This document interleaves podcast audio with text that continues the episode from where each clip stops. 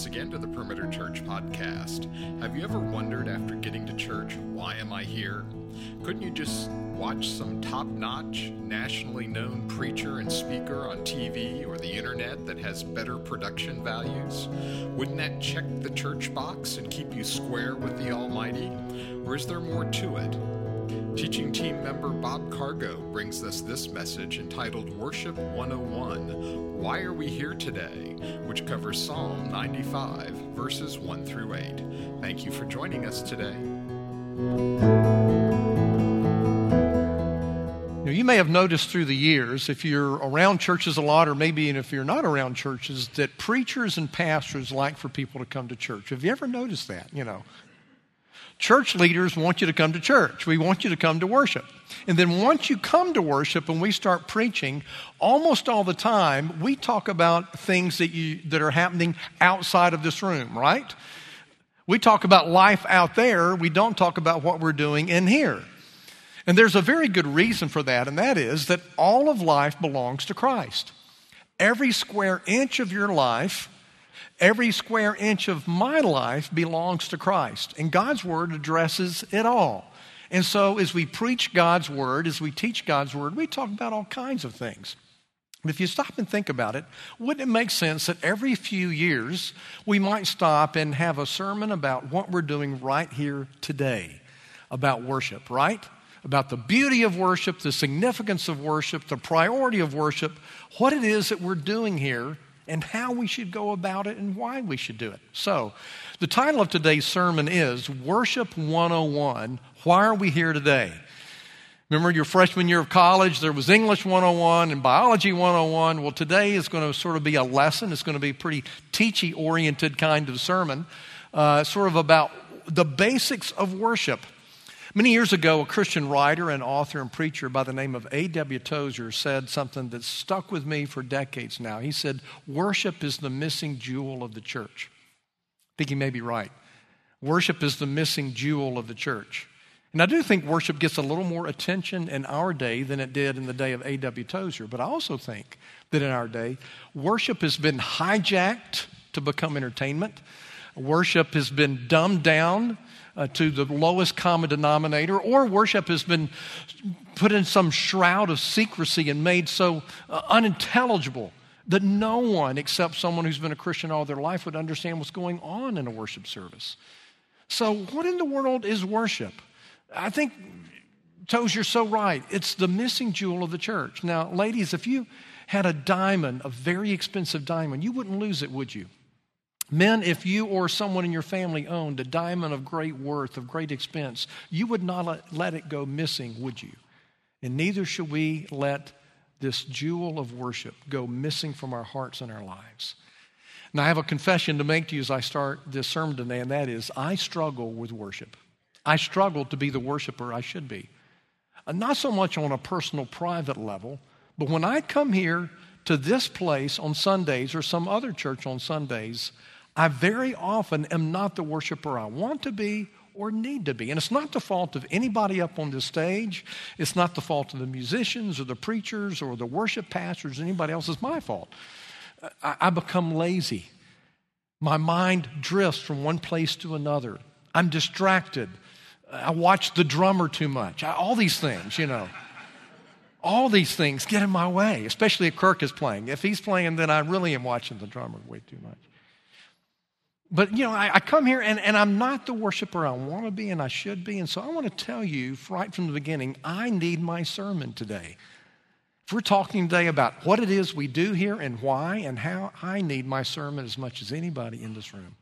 Now, before we jump into our passage today, by way of introduction, let me give you three reasons for for a sermon on worship. Three reasons. If you're a note taker, I don't even have this part on your, points to remember. Find another place to jot it down. But three reasons. The first is this we are all worshipers. Why sermon on worship? We are all worshipers. In other words, if you're a human being, you're a worshiper. And that is, you worship something or someone. We were made to worship, and if we're not worshiping God, we will worship an idol. Every person who lives is a worshiper. This is the way Dr. Tim Keller put it in his book called Counterfeit Gods. He says, Our contemporary society is not fundamentally different from ancient ones. Each culture is dominated by its own set of idols. Each has its priesthoods, its totems, and rituals. Each one has its shrines, whether office towers, spas and gyms, studios, or stadiums, where sacrifices must be made in order to procure the blessings of the good life and ward off disaster. What are the gods of beauty, power, money, and achievement? But these same things that have assumed mythic proportions in our individual lives and in our society. We may not physically kneel before the statue of Aphrodite, but many young women today are driven into depression and eating disorders by an obsessive concern over their body image. We may not burn incense to Artemis, but when money and career are raised to cosmic proportions, we perform a kind of child sacrifice, neglecting family and community to achieve a higher place in business and gain more wealth and prestige. Very well said. We are all worshipers of something. Secondly, we need to know this we are made for the worship of God. We're all worshipers of something because God made us to be worshipers. And we are made, however, to be worshipers of the Lord God. And if we know Him through Jesus Christ, what we will do forever is worship Him. Think about what we'll do forever. In the new heavens and the new earth, we will be enjoying e- eternal corporate worship. Let me show you a chart about that. Eternal corporate, that is all together, worship of God. That's what we will do forever and ever and ever and ever. It's why we're made. In heaven, we'll do it perfectly. The question is, how do we get ready for that? And in a sense, we, we get ready for it by what you'll see on the left through corporate worship and personal worship. As I prepared this message, I tried to think to myself is my private worship preparation for corporate worship? Or is corporate worship preparation for private worship? I thought, well, probably if I had to choose, I would say that corporate worship is really what it's all about. And my private worship is a warm up to come here and worship together with you. And what we do here is a warm up for what we're going to do forever. We're all worshipers of something. We are made to be worshipers of the Lord forever. And a third reason to have a sermon on worship is this worship recalibrates our hearts. Worship recalibrates our hearts. Almost every kind of instrument that measures other things sometimes has to be recalibrated.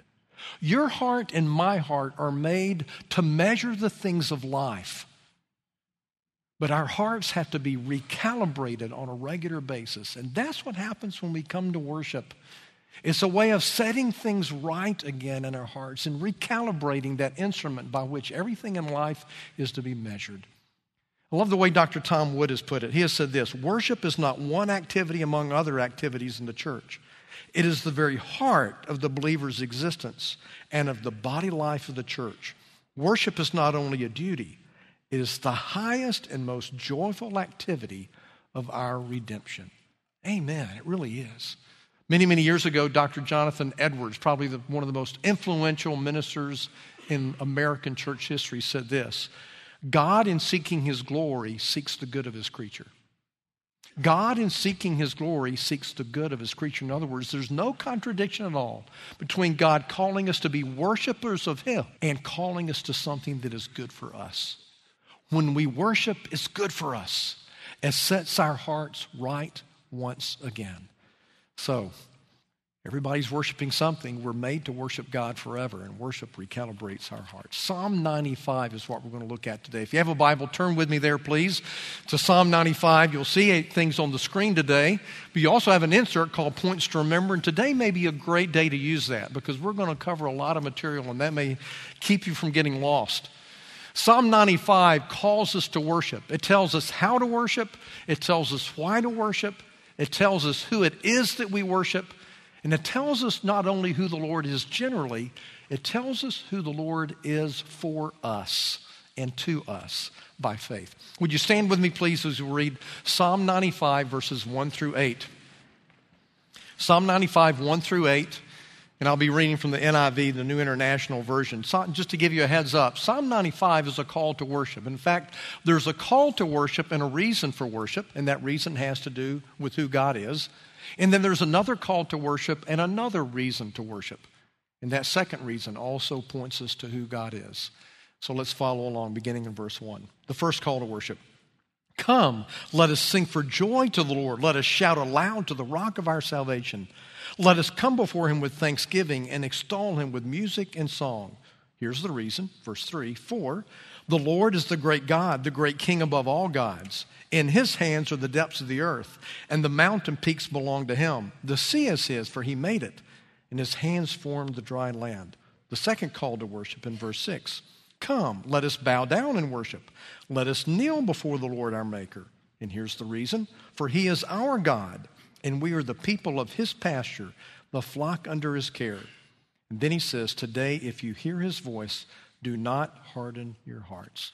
Amen. May God bless the reading and the hearing of his word. You can be seated. Today, there are two questions we want to ask of this uh, psalm, two big parts of our sermon. And here are the questions. The first one is this What does it mean to worship? And the second one is What does it mean to worship God? Or if those questions are a little bit too obscure, another way we could put it is this What does it mean to worship is How do we worship? And what does it mean to worship God points us to why and who do we worship. Okay, so two big questions today. How do we worship? Why and who do we worship? So let's dig in. First of all, how do we worship? What does it mean to worship? And likewise, there will be two points here, okay? So the sermon has two big points and two sub points under each one of those. You tracking with me? Here's the first major point. What does it mean to worship? And the first sub point is this worship is joyful celebration. Joyful celebration. You know, at the last half of the 20th century here in America and during the first part of the 21st century, there have been in, among many evangelical churches what we might call worship wars, okay? Don't know if you're aware of worship wars, but they've been going on. And basically, worship wars are, in a sense, uh, emotional wars and, and wars of control between the somber saints and the happy clappies. Those are the two general groups. You got the somber saints and the happy clappies.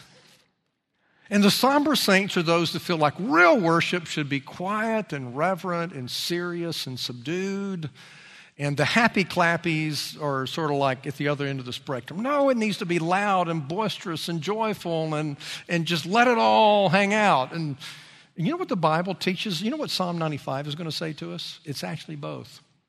It is both, and it's important for us to embrace both. Now, you may or may not know this if you're new around Perimeter, but Perimeter is a church of the Presbyterian heritage, and Presbyterians are often called the frozen chosen. Do you know that? the frozen chosen. And so, guess which one of these two that we need the most? We probably need a bigger dose of learning to be a little more happy and clappy, right? yeah, yeah. Someone not from a Presbyterian background is really all excited about that point. Let it be recorded there was actually an amen today at, at Perimeter Church. We're, we're getting there little by little. You know, we, we, we need both of these things, all right? But probably what I struggle with the most, honestly, is this idea of joyful celebration. Let's see where we, we see this in Psalm 95, okay? Verses 1 and 2. He says, Come, let us sing for joy to the Lord. Let us shout aloud to the rock of our salvation. Let us come before him with thanksgiving and extol him with music and song. Uh, now, you know, wouldn't it freak some of us out if somebody shouted out loud, right? Well, think about this worship of the Hebrews in the Old Testament. Can't you just, as you see this description, sort of think of the emotion of their worship? In Psalm 150, it describes the worship of the people of the Old Testament. They had trumpets, stringed instruments, tambourines, cymbals, loud and clashing cymbals. I think it was loud and boisterous. I, in fact, think that a lot of us who are Americans of Northern European descent would have felt very uncomfortable in the temple of the Old Testament. It would have been a little bit out there for us. Stop and think about it for a moment. If, if, you're from descent of people from Northern Europe, like my family is, especially British or German or Scandinavian or those kind of groups, we have a pretty small bandwidth of emotions that we show, right? You know? Pretty darn small. Hard to, hard to tell any difference between we're, when we're happy and sad. You know? Anger, that's okay. That's a good one. But, you know, but all the other ones we're not so, so sure about. Now, if you're from Greek or Italian descent, the, the emotional bandwidth gets a, gets a little wider, right? If you're from African descent or Hispanic descent, maybe the emotional bandwidth gets even wider. If you're of Asian descent, it seems to me that some nations, Asian nations, have very controlled and some are very emotive. But you know what group of people from all over the earth are perhaps the most emotive are people from the Middle East, right? Middle Easterners have strong emotion in any and every direction. And God chose Middle Easterners, He chose Jews to be His people. So can't you just imagine how fervent their worship was in the Old Testament? Well, if you're English, British, German background like me, I mean, I wouldn't have any emotion at all if there weren't some Scotch people in my heritage, you know. The, the Scotch sort of bring a little bit of emotion into the picture we probably need to loosen up a little bit, don't we? Jesus said, I've come that my joy may be in you and that your joy would be full. May our worship be joyful celebration. May our face get the, get the message. May our hands get the message. May our bodies get the message in worship with joy. So, first, worship is joyful celebration. Second thing that worship is worship is humble submission. Worship is humble submission. Where do we see that in Psalm 95? Look at verses 6 through 8, please. It says, Come, let us bow down in worship. Let us kneel before the Lord our Maker. For he is our God, and we're the people of his pasture, the flock under his care. Today, if you hear his voice, do not harden your hearts. Come and kneel before him. Now, I have to admit, when I heard that we were building a chapel and I saw what it was going to be like, I sort of hoped, hoped that we would have kneelers in the chapel. I didn't grow up Episcopalian, but boy, when I've gone to some Episcopalian churches, it's pretty darn cool to have a kneeler right there where you are. And you can go from sitting to kneeling, and a whole congregation is kneeling in the presence of the Lord. Well, we might not, may not physically kneel here together, but what the psalmist is saying is have an attitude of your heart of kneeling and submitting to the Lord. That's what worship is all about. Webster's dictionary from long, long ago, one of the earlier versions of it, defined worship this way Worship is to honor with extravagant love and extreme submission. I like that. Worship is to honor something or someone with extravagant love. There's the joy. And with extreme submission. You know what ought to happen in almost every worship service that you and I attend? Somewhere during the worship service, maybe it's during one of the songs, maybe it's during the sermon, maybe it's during a prayer time or confession time, but all of us almost every week should have the experience of feeling this in our hearts. Okay, Lord, you win. Okay, Lord, I give up. You're in charge. I'll choose your way and not way, and not my way. I submit. And it's so good for us when we do. When you and I do that, when you and I will embrace that attitude of heart, it is good for us. And every week in worship, that is something that we should experience. What are the points of the service in which we can embrace this idea of humble submission? It could be during the confession of prayer. It could be during any and all prayers of the service. There are certain songs that talk about our submission to the Lord. And as we sing, even if we sing joyfully, it should lead us to an attitude of submission. It could be during the reading of scriptures or after the reading of scripture. It could be during the preaching of God's word or after the preaching of God's word. I always end my sermons with a prayer. And you know why? It is inconceivable to me to think about coming out of a sermon without praying because a sermon calls for a response. I should, in some way, after hearing God's word preached, have a way of responding to God to say, God, I believe this or I don't. I submit to this or I don't. I'm following this or I don't. I thank you for this or I don't. But every part of the service, but especially maybe at that time, there needs to be a way of saying, Lord, I want to submit. Joyful celebration, humble submission. Now, this psalm changes the tone right in the middle of things. Right here, where he talks about submitting to the Lord and knowing, remembering that the Lord is our Redeemer, things change a little bit. In verses 7 and 8, he says, Today, if you hear his voice, do not harden your heart. I just talked about hearing that still small voice of the Lord. And what you might do is harden your heart when you hear it, right? Instead of submitting, you might push away and pull away. This psalm changes its tone and its tenor. In fact, some biblical scholars that don't believe in the truthfulness of the Bible, in fact, have said this psalm is obviously written by two different people. There's one part that has a call to worship and a reason for worship and a call to worship and a reason for worship, and then everything changes. No, I think the same writer wrote all of it. But I think by the direction of the Holy Spirit, he came to this part about being submissive to the Lord and, and, and being subject to his authority. And he thought to himself, the enemy of that is hardness of heart. And he says, if you're hearing God speak to you, don't harden your heart. And he recalls an episode from Israel's experience that all of these people hearing the psalm would have known about. And it was a time in Israel's history when they hardened their heart against the Lord and would not submit and would not obey and would not trust and would not follow. And there were dire consequences. And so he says here, don't harden your heart. Here's the reason I think he brings this up hardness of heart is the enemy of worship, and hardness of heart is the enemy of joy. Are you lacking joy in your life? Is worship dead to you? It may be hardness of heart. Hardness of heart is the enemy of our worship, and hardness of heart is the enemy of our joy. Matthew Henry, a preacher from several centuries ago, put it this way He said, Hardness of heart is at the bottom of all of our distrust of God and of our quarrels with Him. What a powerful observation. I know what it's like to have a hardened heart. The time that I was leaving to move to Chicago for seminary, I was mad at God. I was very deeply disappointed with God. I was quarreling with God.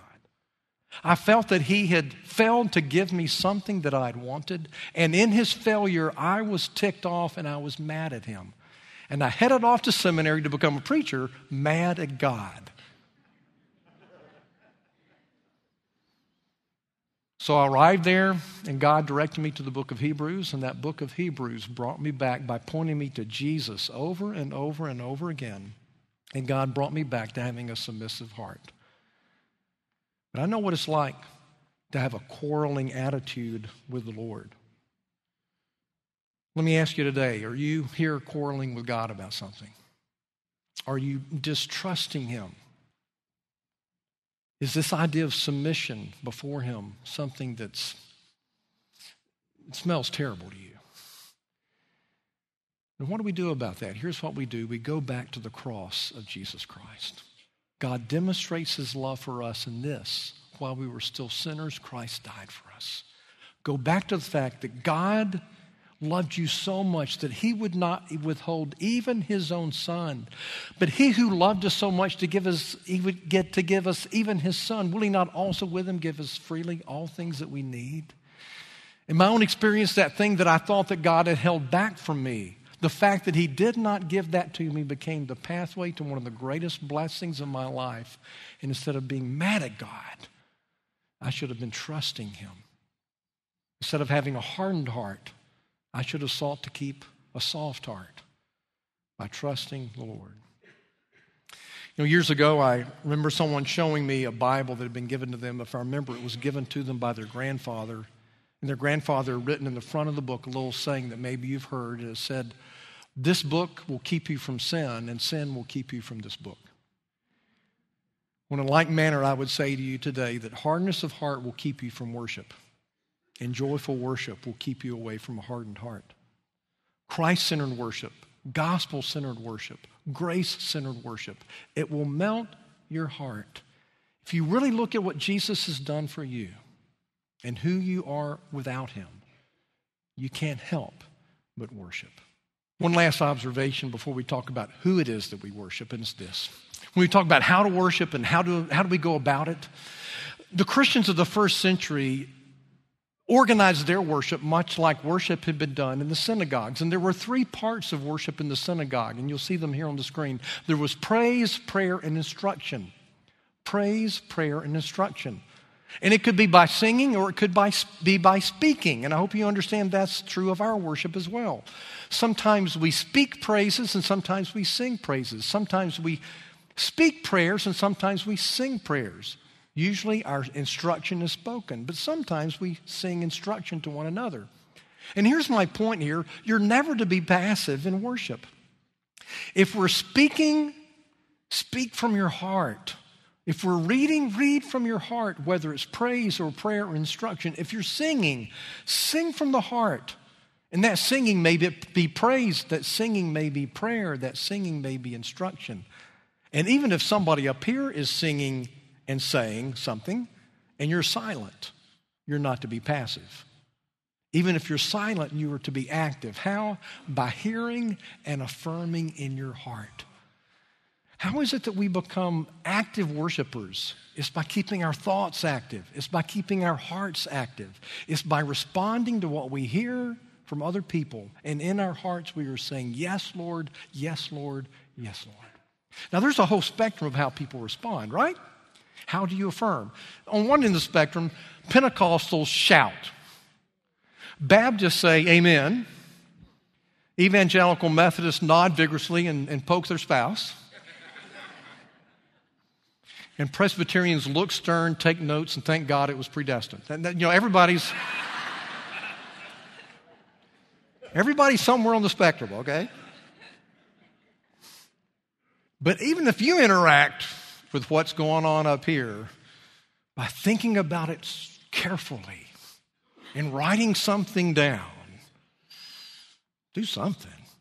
My younger daughter, for a while, was taking a girl that had grown up in a Hindu family to some of the youth group events here in Atlanta when she was in high school. And the girl went with her to some events, including some times where Christians prayed together. And after the first time she had been with a group of Christians praying, she asked my daughter, Callie, why do Christians moo when they pray? She said, Moo when they pray? What do you mean? She said, Well, one person prays out loud and everybody else goes, Mmm.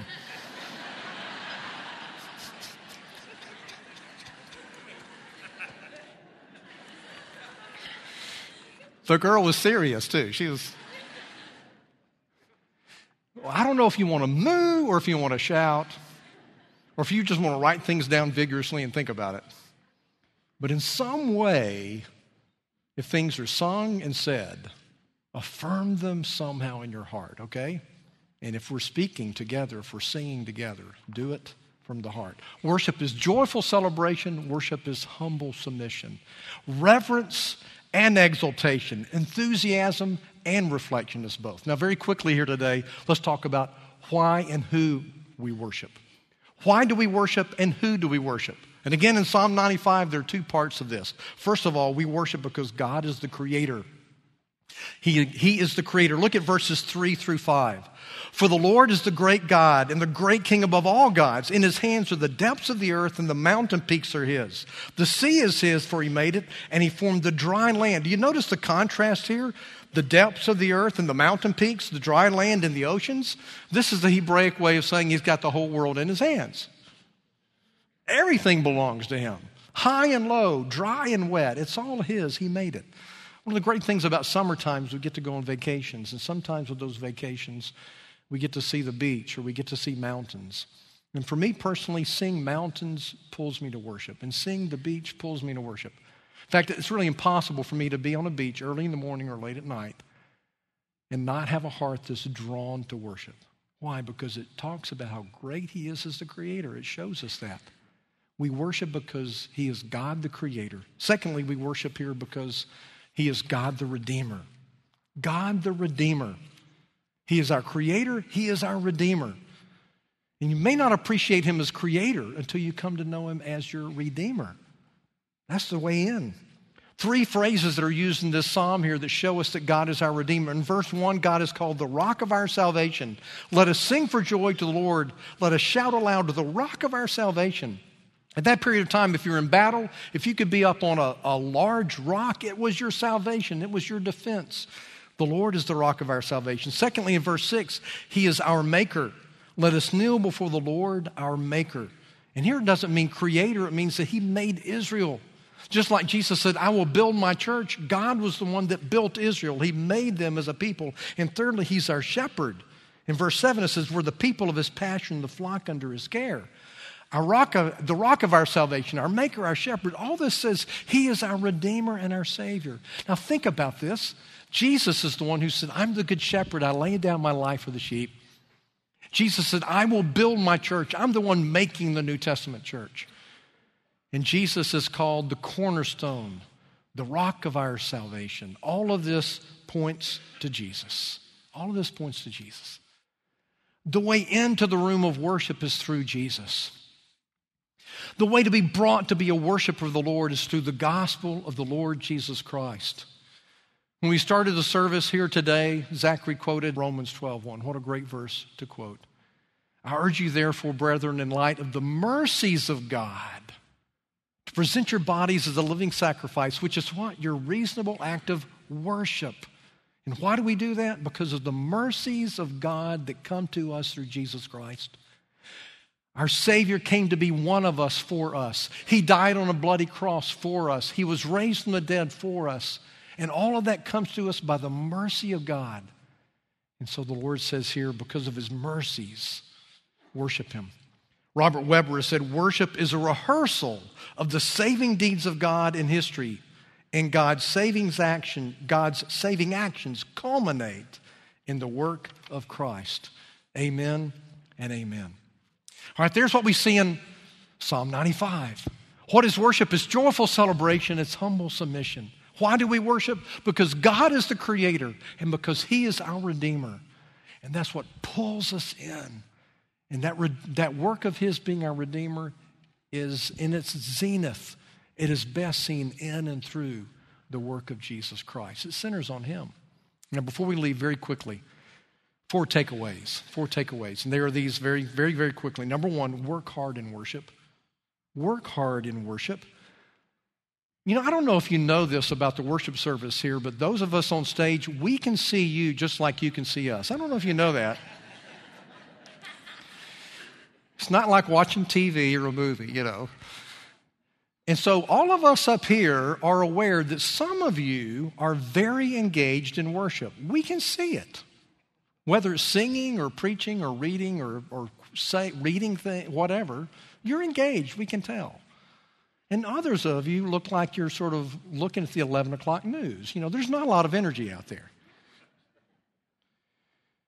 So here's, here's my exhortation work hard in worship. If we're singing something, sing it from the bottom of your heart. If we're reading something, read it with meaning. If you're hearing God's word read, hear it and in your heart affirm and submit. And in the preaching of God's word, however well or poorly it's preached, it is God's word coming to you. Hear it, receive it, affirm it, and submit. Work hard in worship. Number two, remember, worship is not about me. It's not about me. May there never be a self seeking of an experience just for an experience. May there never be an arrival here looking for knowledge just for the sake of knowledge. If we're seeking instruction, it's so that we can worship. If we're seeking an emotion, it's simply an emotion in response of who God is. Like the way John Piper's put it. He says the essence of authentic corporate worship is the collective experience of heartfelt satisfaction in the glory of God or a trembling that we don't have it and a great longing for it. Worship is for the sake of magnifying God, not ourselves. And God is magnified in us when we are satisfied in Him. Work hard in worship. It's not about me. Number three, I need God's people. You and I need God's people. We need each other. In the Old Testament, temple worship together was, in fact, a restorative gift of God to help the brokenness of the Israelites. And you and I together are the restorative gift of God. Coming here to worship together is a restorative gift of God to help address the brokenness of our lives. We need each other to worship God well. And then, lastly, is this remember, I need Jesus for my failures as a worshiper. I need Jesus for my failures as a worshiper. Here's the truth of the matter I have worshiped the idols of this world. I have worshiped power and achievement and prestige and accomplishment and comfort. And because my heart is so often pulled away to those idols, I need Jesus to forgive me for those failures, and I need Jesus to change me. I need Jesus to change me and forgive me for my failures as a private personal worshiper, for my inconsistency, for my lack of, of, of, of fervency. I need God to forgive me for my failures as a worshiper here on Sunday mornings, for how I don't come prepared, for how I don't do what I've told you to do. And I need God's forgiveness for that, and I need God to keep changing me in the right direction. Let me end this message with a promise of the gospel. And the promise of the gospel is this someday Jesus will come back and he will create the new heavens and the new earth. And you know what will happen at that time? You and I, if we belong to the Lord, we will become perfect worshipers. What a great thing to think about perfect worshipers forever and ever and ever. And if that is my destiny of what I'm going toward, then I want to seek Jesus today to keep changing me in that direction. If that's what I'm going toward, I want to keep practicing every day alone. And if that's where I'm going, then I want to keep practicing together with you every week together. Worship is at the heart of what it's all about. And it comes through the gospel of Jesus Christ. Let's pray, and then let's worship a little more. Lord Jesus, we do thank you and praise you that you have made us to worship you. We ask you to forgive us for the idols of our hearts. We ask you to forgive us for all those times that we worship other things rather than you. We not only ask you to forgive us for that, Lord, we ask you to change us. Bring us to honor you genuinely from our hearts every day. Lord, make us people who are disciplined and faithful to worship you daily alone. That we would open the scriptures, that we would kneel before you or bow in your presence, and we would seek you through your word, and we would submit to what we see, and we would rejoice in you and praise you. And Lord, lead us to be people who consistently love to come together in the people of, with the people of God and worship together now. Lord, I thank you that one day with all of your people from every tribe and tongue and nation throughout the centuries, we will worship you perfectly forever. So, Lord, lead us to do it now. Lead us to do it today. We pray it in Jesus' name. Amen. You've been listening to the Perimeter Church podcast. Perimeter Church is located at the corner of Highway 141 and Old Alabama Road in Johns Creek, Georgia. Please visit our website at www.perimeter.org for more information, to give us your feedback, and find other messages from our teaching team. Thanks for making this podcast a part of your day.